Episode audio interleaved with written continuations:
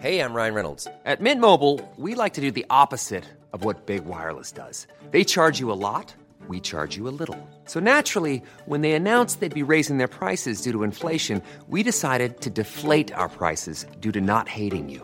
That's right. We're cutting the price of Mint Unlimited from $30 a month to just $15 a month. Give it a try at mintmobile.com slash switch. $45 upfront for three months plus taxes and fees. Promo rate for new customers for limited time. Unlimited more than 40 gigabytes per month. Slows. Full terms at mintmobile.com.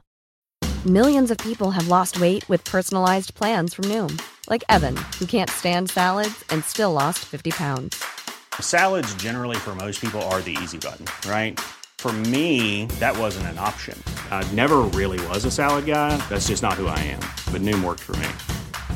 Get your personalized plan today at Noom.com. Real Noom user compensated to provide their story. In four weeks, the typical Noom user can expect to lose one to two pounds per week. Individual results may vary.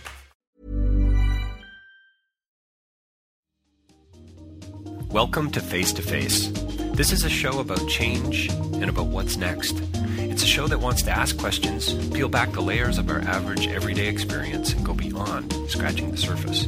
We interview amazing people with incredible ideas and stories who have done wild, weird, and wonderful things.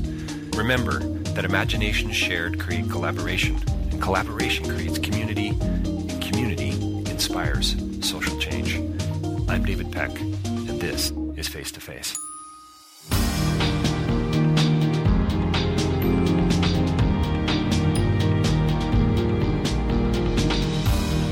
So my next interview is with Tamara DeWitt, and we talk about her new film, Finding Sally. You'll be able to see that on CBC Docs. It's on the documentary channel, and I trust that uh, it's going to get international distribution in the not so distant future. And and uh, this is a film that Tamara wants to get into the hands of all the right people. And isn't that the goal of uh, most uh, documentarians and filmmakers and storytellers of, of any kind, really?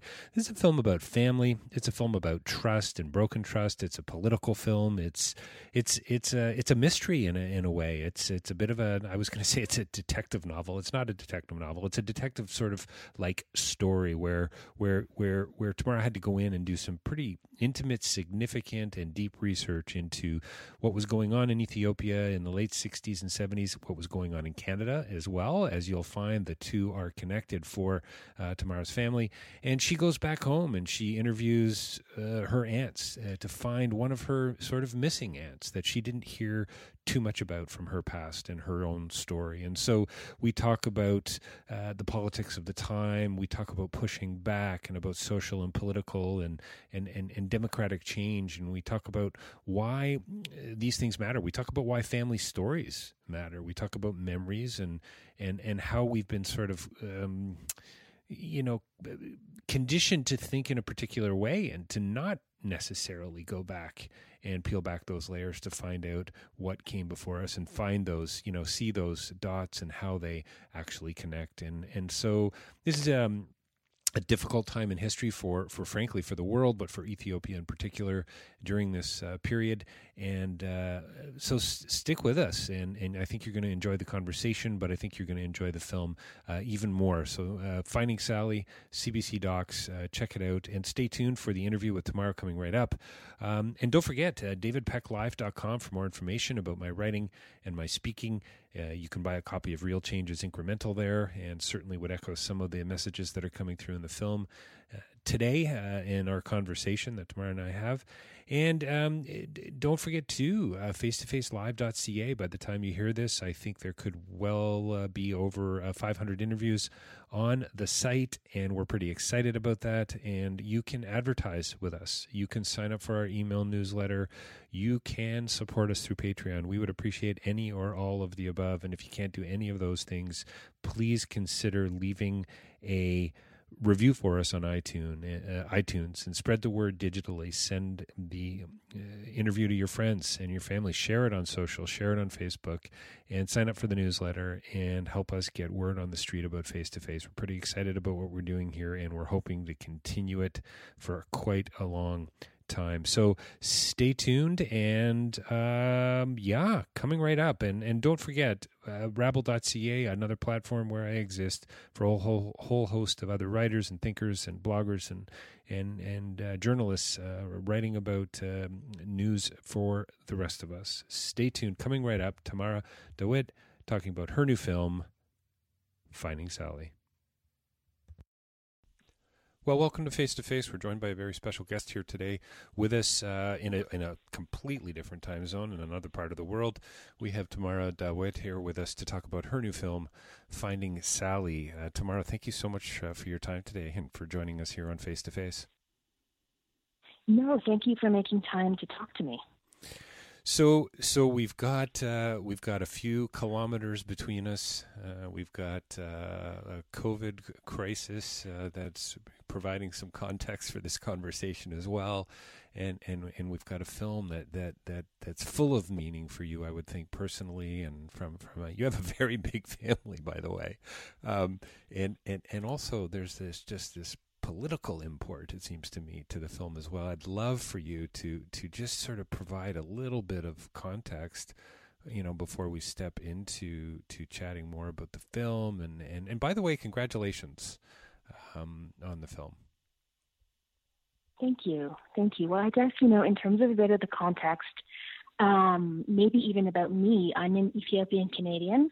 Um, I grew up in Ottawa. I lived in Toronto for 15 years, and then now I've really been sort of living um, out of my suitcase, I guess, between Canada and Ethiopia. And one of the real um, driving forces for me to start spending more time in Ethiopia was to work on this film. And this film really follows the story of, of my family um, because I found out that I had an aunt that no one had ever told me about.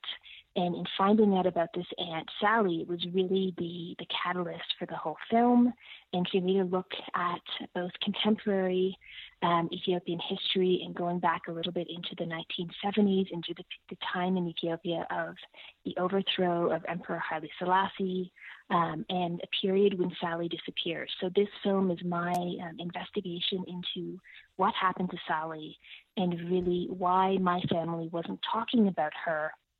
And it was an opportunity for me to realize that this isn't really a story that is specific only to my family. It's something that has impacted most families in Ethiopia.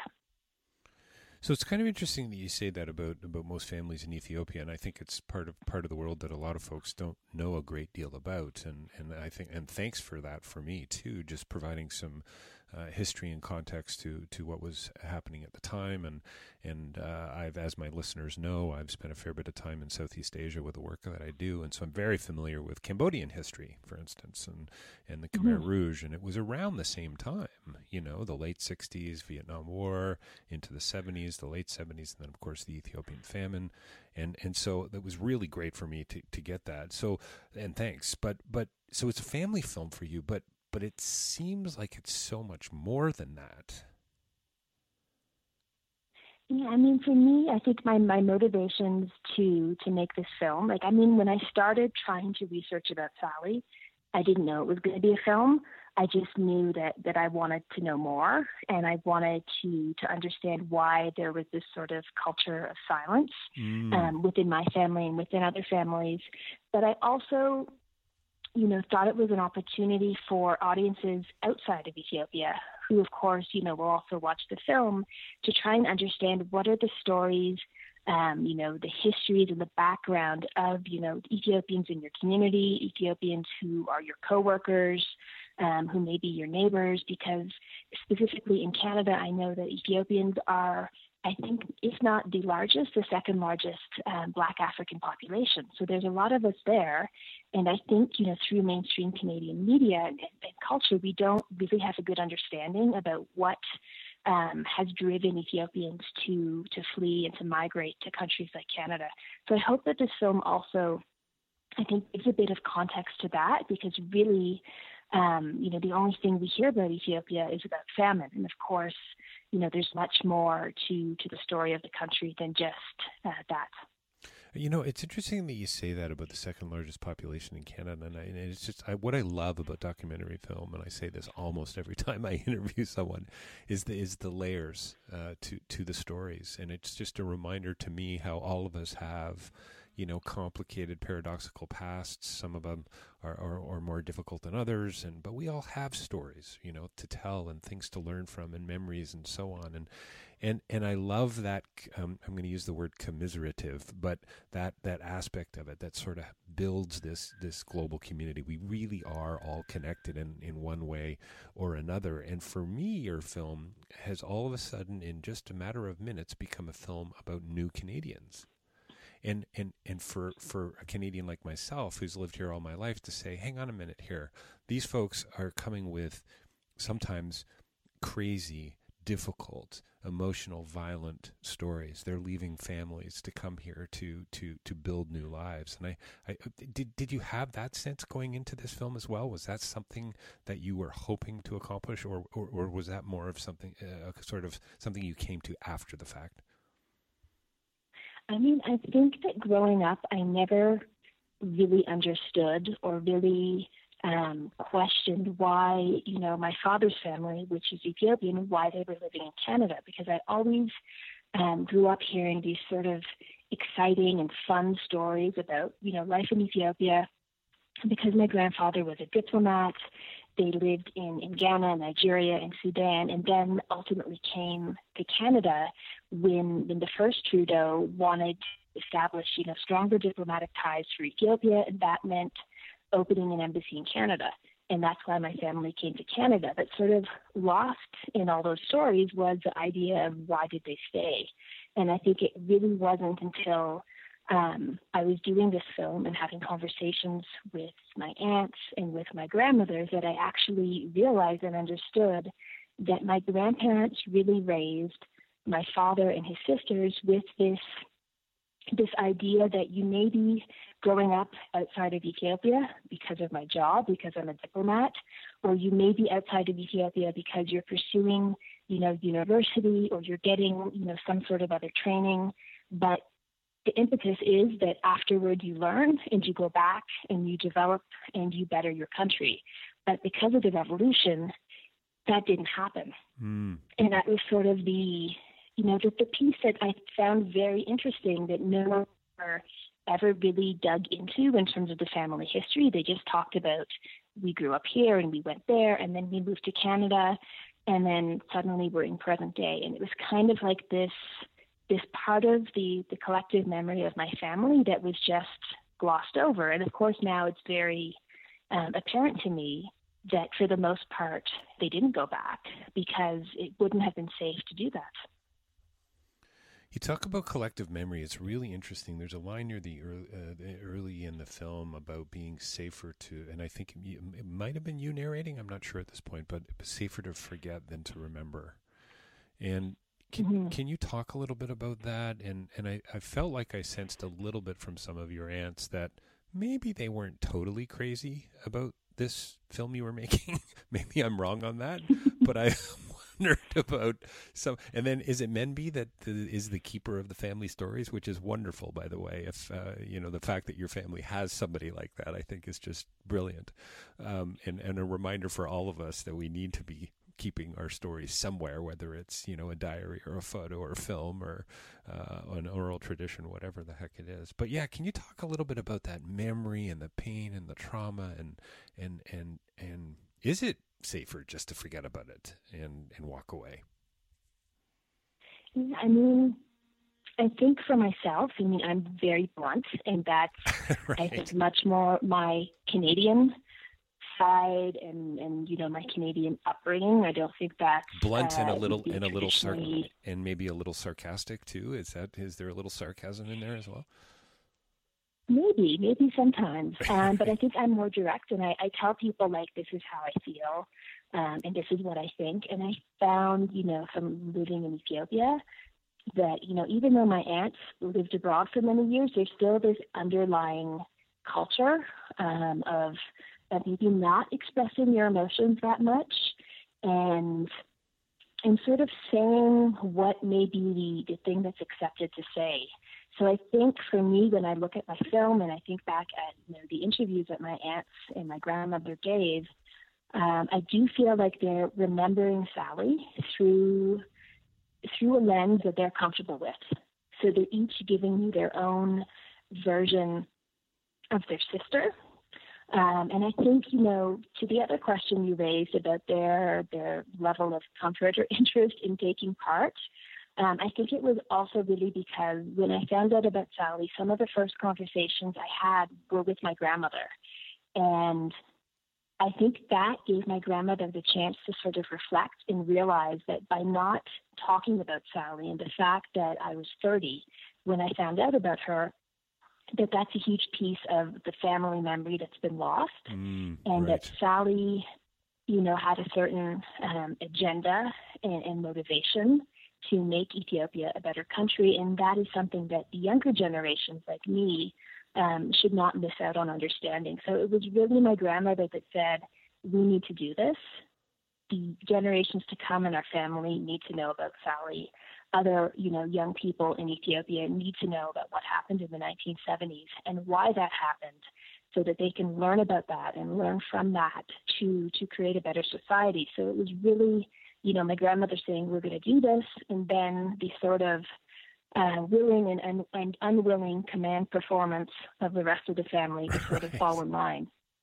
Um, but I think, you know, even though it was difficult to talk about her, um, you know, some of my aunts certainly are not really that comfortable with being filmed. It was also, I think, if you went back and asked them now, something that was also therapeutic because it gave them the opportunity to think about their sister um, and to process that. And I feel hopefully to come out of it, um, I guess, with a with a better way to to think about her and to remember her.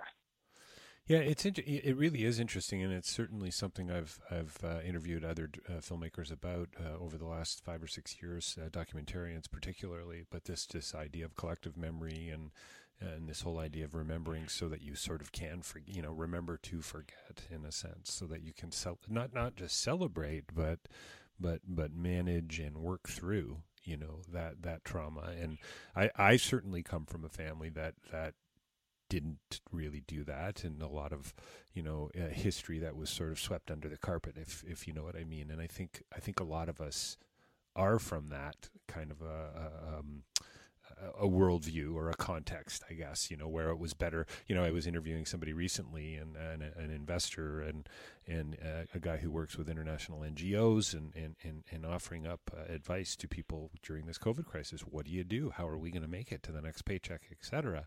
And he was talking about these cultural taboos about, oh, gee, you know, you don't you don't talk about finances. Well, if you don't talk about finances, you sure don't talk about your sister's, you know, uh, revolutionary past right? And yet I feel mm-hmm. like you've sort of taken on this personal story and said to the world, hey, we, we should all kind of be doing this. This is, to me, this, for me, finding Sally's a bit of a, a shout out to and a challenge to others to say, hey, maybe it's time to peel back a few layers in your own life. Yes, certainly. And I mean, that's a big part of my my interest and motivation with making this film specifically um, you know for ethiopians in ethiopia um, and also Eritreans and, and those who are living, you know, in the diaspora, uh, because I feel like we tend to sort of gloss over history. Um, we don't look at things and we don't we don't learn from our past. And I mean, one of the things I found really bizarre in starting to research this film, I went to the university here in Ethiopia, and I thought like maybe I can find like a PhD student or a master's student who's studying this period. And I spoke to to the dean of history, and I said, you know, I'd like to have someone to work with me in my company. And he said, no, we don't study that. Mm. And I thought that was, you know, so telling of like how does a country look at our past? His response was like, that's not important. Uh, we study ancient history. So he, you know, studies, you know, the ancient kingdoms in Ethiopia, you know, before the time of Christ, because that's what's been been given value here as a place to to learn from and um, something that's important to remember. But anything that's happened, I think, in the last, you know, 20, 30, or 50 years hasn't been prioritized in the same way. And of course, it's also political. What your political ideology and how you view the country now and then, of course, will change how you look at those things. But I think it's a huge missed opportunity for critical thought and conversation that's really important for Ethiopians to be having.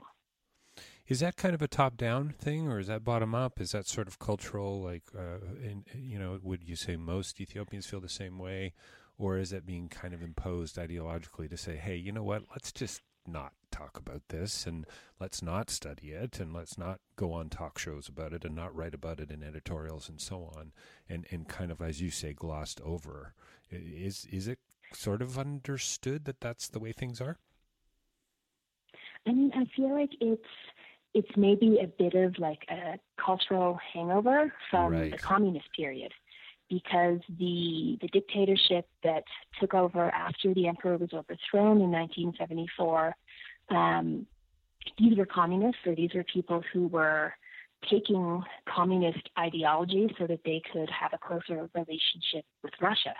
So that meant, you know, if someone in your family died um, during their their period of leadership, it would be and I'm not talking about someone who's died from nat- natural causes, someone who was seen as politically opposed to the government, right. um, someone who was in a group like the Ethiopian People's Revolutionary Party that Sally was a member of.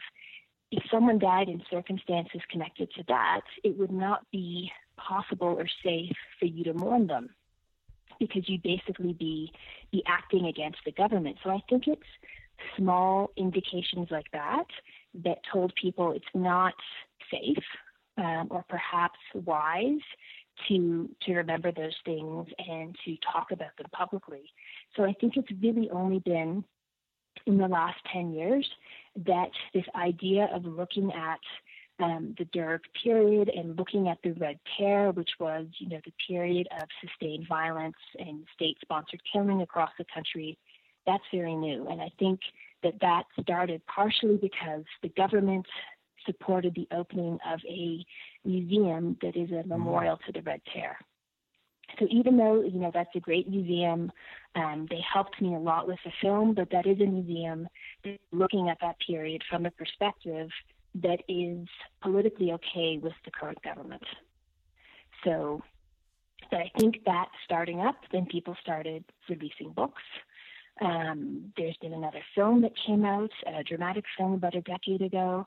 So I think people are starting to come out, but I really want with this film to ex- encourage people to talk about this more and for people to also, you know, dissect this moment and what does it mean for us now. I love that you, uh, you make the point of, and I, I, don't remember which which aunt or which sister it was, but you know, our, our the line was our conversations were were always political, um, and I think it was when your family was living in Ottawa, or at least part of your family was living in Ottawa, and you couldn't help not to be political, I suppose, during that, that time in some respects, uh, living in a uh, the capital of Canada and so on. But but is it is there a sense in which you want people to become would you say you know you you kind of wrap up the film talking about the future and change? And i also love the, the fact that you know sally believed in climbing the tallest mountain. It sounds like you know to me that you do too. Yeah. and i i would i'm with you on that by the way. Um, is that the challenge? Is that the push? Uh, let's not just watch the film. Let's not just think about it and have a coffee but let's actually peel back the layers and step into this and and see what's next. Yeah i mean i think definitely for um, Ethiopian viewers. That is, I want what I want to have happen. I want this film to trigger um, critical thought and sort of intergenerational conversation. So if you're someone who's 20 or 30 or 40 who wasn't, you know, alive in the 1970s, I want you to watch the film and then go and ask an elder in your family um, about, you know, what happened to you during that period, and and you know, to start to share those stories but also to start to think about, you know, what is the the future that you want for your country, mm-hmm. um, and what is the sort of uh, systemic change that you're looking for? Because Ethiopia is is heading into an election, and I think this is an important opportunity to look at what's happened in the past with the, the democratic process or the the lack of a democratic process, and think about what can we take from the young people in the 1970s? Because for me, I mean, I can't vote in Ethiopia. I'm a Canadian. Um, but in researching Sally, I found that a lot of the the ideology um, and the hope and the aspirations of her group to me really still resonates today. That's fascinating because I was I was going to ask you. I love that notion of resonance, and I was going to say, you know, did you? So a couple questions here, I suppose. Did you did you come across any sort of pushback, you know, to your research and to the film, and and as you got in a little deeper, or I mean, it's probably a bit of both, but or did you find people saying, hey, you know, we're with you. This is a great. This is great. We we're, we're we kind of feel the same way, but we are waiting for somebody to take the lead. If does that make sense? Um, I mean, I think I spent a really long time, you know, doing research and trying to to track down people who were part of this um, political organization and Sally's comrades, because of course the perspective that my aunts have and my grandmother is very much from the outside looking in.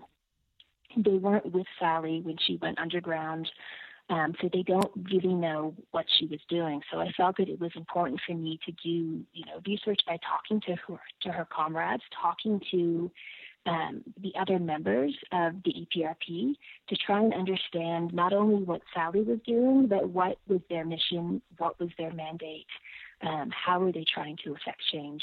And I think that that certainly was a very important process, but also a very slow one, mm. because this is still um, a political organization that's active today. Um, there's still, you know, there's been splinters within the group, but they're still largely um, in opposition to the current government in Ethiopia. Um, and of course, I think they were initially suspicious about who was I and, and what was I trying to do. Um, and of course, when you're in a clandestine organization like that, you don't use your real name. Um, you don't talk about your family members. And even though Sally did some of those things, for the most part, her comrades didn't know that she had a brother. So it was also confusing. Why is this woman contacting me to say uh, she she's the relative of, of Sally, but I didn't know Sally had a brother who she's saying is her father. So I think it was, you know, a snowball effect of once I won over one person, um, and they were okay with my intentions, then you know they would introduce me to someone else. But there's certainly still you know other people who never responded to me or um, never followed up because I think there was this underlying um, suspicion. And I'm sure now that once more people start to see the film, I'll be contacted by more people that have you know other memories to do with Sally. So, so that raises a question about sort of post film, post festival run, post showing in the museum and so on. I'd love to talk about that in a couple of minutes. But can you can you tell me a little bit about that? Uh, that suspicion, you know, clandestine, such a great word, you know, and one of your aunts talks about the, the, the notion of scientific socialism. To me, it seems like one sort of communist group pushing back, and, and maybe this is unfair, but communist group pushing back against a hyper sort of communistic group and and it really became about power and the red terror. It sounds horrifying, and the Derg and so on. But but the scientific socialism, you know, break breaking things down, breaking down the family. Um, um, there was a phrase I think that one of your aunts talked about, which meant to point. You know, I'm gonna I'm gonna find out. You know, and so so that to me just I mean continues to break down trust and relationships and community. And so who could you? who could you go to, right? So I would imagine some of that is still very much, you used the word resonating earlier, and I would think very much still a part of the culture. So, so yeah, I, can you talk a little bit about that? Yeah, so I think what you're referring to is a clip um, in the film where one of my aunts sort of talks about how the Derg um, really asserted their power or their their grip on society, and that was using this term of, of scientific socialism to really break, you know, the connections um, within households of Ethiopia. And, the, and, you know, if you look and, at Tamara, the Derg, mm. the Derg were the were the not the not the uh, EPRP. They were the ones pushing back the coup, sort of against uh, Selassie the Emperor and and so on. Just to give a little more history. Yeah, well, I mean, the thing to also clarify there is maybe that, you know, the emperor was really overthrown because there was a, a populist movement among you know students and workers who were looking for democratic change in the country. Got it. But what happened, you know, amidst all of these protests, the army came in and sort of used the opportunity to take control. Um, and of course, it was people quickly realized that the army doesn't necessarily have the best intentions of the people front of mind. And the army is not um, really a communist um, based group, or they don't have the full communist Right. ideology that Yep. was what was driving the student movement. So the army really, you know, snuck in and took power.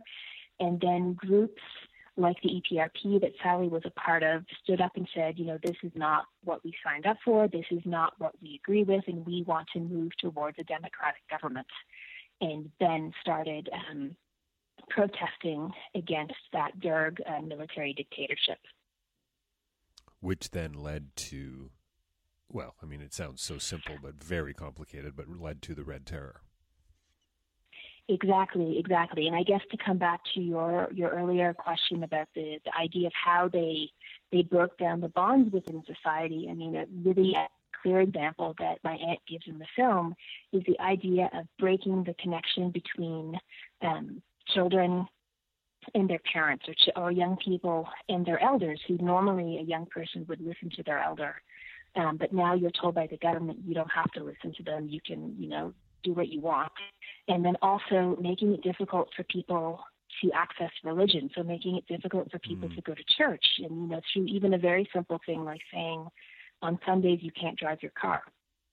And Sundays are the day that people would drive to church because this is a you know country where 50% of the population are Orthodox Christians. And on Sunday after church, you would drive to see your family. Suddenly, if you're not allowed to drive, this has become a very sort of simple way to start eating away at those um, family and, and community connections. And the Red Terror was really um, an opportunity where people were were encouraged to to tell on their neighbors, to report on you know someone who you see on your street, someone who you see in your family who may or may not be doing something that is somehow against the government. And I think there's, um, as I said earlier, a lot of sort of hangover, you know, from those per- that period that still, you know, exists today. I find even for something um, as simple as going to like register a business um, or signing a lease for your house, there just seems to be this extra level of, of bureaucracy that so many people have to be involved and so many people have to see what you've done or what you're doing to know that it's true because there's this underlying notion that people can't be trusted. Yeah, I've uh, you know doing the work that I've done over the years. I've worked in some countries that have have uh, uh, a similar edge. That bureaucrat. I mean, there's bureaucracy everywhere, obviously, and I guess we get used to what we live, I suppose. But you, uh, when you travel and you see other worldviews and other perspectives, it really does have an impact on on how how, how well it should have an impact, I suppose, uh, uh, on how you see the world. But that that um, almost that pre-communist era, you know, or post, I should say, communist era, and that latent kind of lack of trust. One of the things I noticed about Cambodia many many years ago was that it seemed like there was this sense this this inability to trust others. And and uh, you have to think you have to ask those questions. This is why it's so fascinating to me you know your comment about schools and academia not looking at this period in a really sustained intentional way. And and the hope is that you know ultimately that they will because isn't that the way to actually come to terms with with you know um, these issues, this trauma, this past, and and actually move into a you know a, a, progressive um, progressive and positive change, if if that makes sense. hmm hmm Certainly, certainly, and I think there's a lot of similarities between, you know, what happened in Ethiopia um, around the time of the revolution and after, and, and what happened in Cambodia, or even if you look, you know, further back um, at, at the Russian Revolution. There's, Mm. you know, similar things that are happening and that are Sure. repeating. Hey, listen, um, we're we're going to need to wrap up in a few minutes, and, and that's that's too too bad. And you're going to go into your afternoon and e- e- evening there uh, uh, on the other side of the world, and I'm just starting my day here. Um, t- tell me about transcendental meditation and how that had an impact on uh, not only your research but your family and and, and Sally and so on. well, I don't Fas- know I fascinating, fascinating meditation. part of the story, but fascinating part of the story, by the way. Yeah, I mean, I'm certainly not not an expert on meditation. I don't think I have the patience for it. Um, but one of my aunts, um, she's a meditation teacher. She's been teaching meditation since since the early 1970s. Um, and I think, you know, if you look at all of my aunts and how how they survived um, and how they, they dealt with what happened to the family in the 70s and 80s, um, I think, you know, her, because she had meditation to fall back on, um, certainly certainly was an assistance to her. Um, and I think, you know, that's perhaps one of the reasons why maybe she managed to to stay in Ethiopia and, and to live through all the horrible things that were happening um, around her in the late 1970s because it really gave her um, strength or rock, I guess, uh, in the same way that for many people religion would do the same. And one of your uh, some fascinating photos in the film too about the yogi and meeting with uh, the the emperor and so on. And one of your aunts is, is is quite an artist, and I love I love that scene of the paints and the brushes. And again, once again, I mean another that's a for, for, form of meditation, right? It seems to me. Mhm. Mhm. Yeah, definitely. I think um, probably all of my aunts have their own way. Um, you know, of dealing with these things right. and the ways that it, it manifest, manifests in their lives and, and through their personalities. So, uh, the film wraps up with the monument and your work and all this research and, and where where where where next for you with this story? Obviously, COVID and it's going to probably change how you distri- distribute the film, and it's going to be airing on April 30th, uh, coming up uh, in the not so distant future on CBC. And what's not imp- what's really important is that it will still be there for people to see post um, opening night. Um, yeah, can you can you talk about what's next? Where how this might have an impact um, academically? Uh, could could could the film be used in schools? I mean, are, are you thinking along those lines?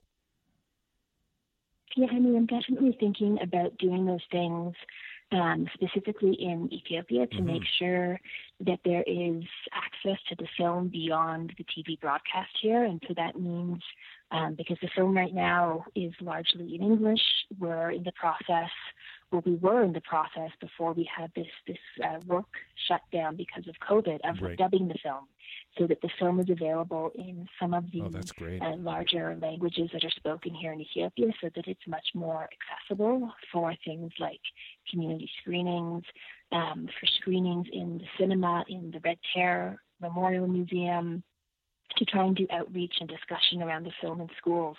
So that sort of really um, my plan and my focus for for the coming months and i'm using this time of being locked down at home right now to really work on ironing out some of those details because i think remembering um, and looking back at the red terror is much more than just one film i want to mm. encourage and try to document um, other people's memories so that there is um, much more of an archive of content about this period that is that we have kept um, as a country and as a society. I love that notion of documenting memories, and maybe that's a good place to sort of wrap it up for us today. I mean, there's always so much more to talk about tomorrow. I mean, it's just I love the, the layers that you peel back, and it's, it's just such a such a great film, such a such a, a, complicated and difficult story, and yet you've you've brought it to life in a in a way for us to see. And I think, again, great. What a, what a brilliant um, medium documentary film is to to challenge all of us. Yes, it's informative and it's historical and isn't it interesting to know more about what happened, right? Those are great things, but mm-hmm. but I love that for well for me anyway that that you've challenged me this idea of of of memory and of our own story and uh, I think for I mean there's so many favorite moments for me, but the, the, the notion that every family should have a keeper of the family story is is is probably my one of my my favorite takeaways from from your film. Um, well, listen, thank you so much for your time today. I, I really appreciate you be, being with us here on Face to Face, and and congratulations again on the film. And I'll uh, I'll be definitely uh, uh, we'll be doing some shout outs about it and making sure people know where they can find the film on online. And um, So so so what's next for you other than focusing on the film? As has COVID got you? Uh, uh, you've got a, you've got your own production company, don't you, as well? Or you, you guys must be working on a few things in pre-production. And what's what's the future looking like for you? Yeah, I mean, I, I do production work for other Ethiopian filmmakers. So I have two um, Ethiopian directors I'm working with Oh, right amazing. now. Uh, but luckily, they're writing. So they're writing Okay. their scripts, and we're writing funding applications. So that's okay. Um, we do have some uh, films we were co-producing with with European companies that are sort of put on hold until it's safe to start shooting Right, again right. there. And then uh, myself, I'm started. I've started working on, on the research and writing for my next documentary. So it's a bit of a slower time, but it's also, you know, as busy as ever. Well, that's great. Well, stay safe and, and be well, and thank you for your film. We've been talking with Tamara uh, Dawit about her new film, Finding Sally. Uh, thanks, thanks for joining us today on on Face to Face, Tamara. Thank you so much.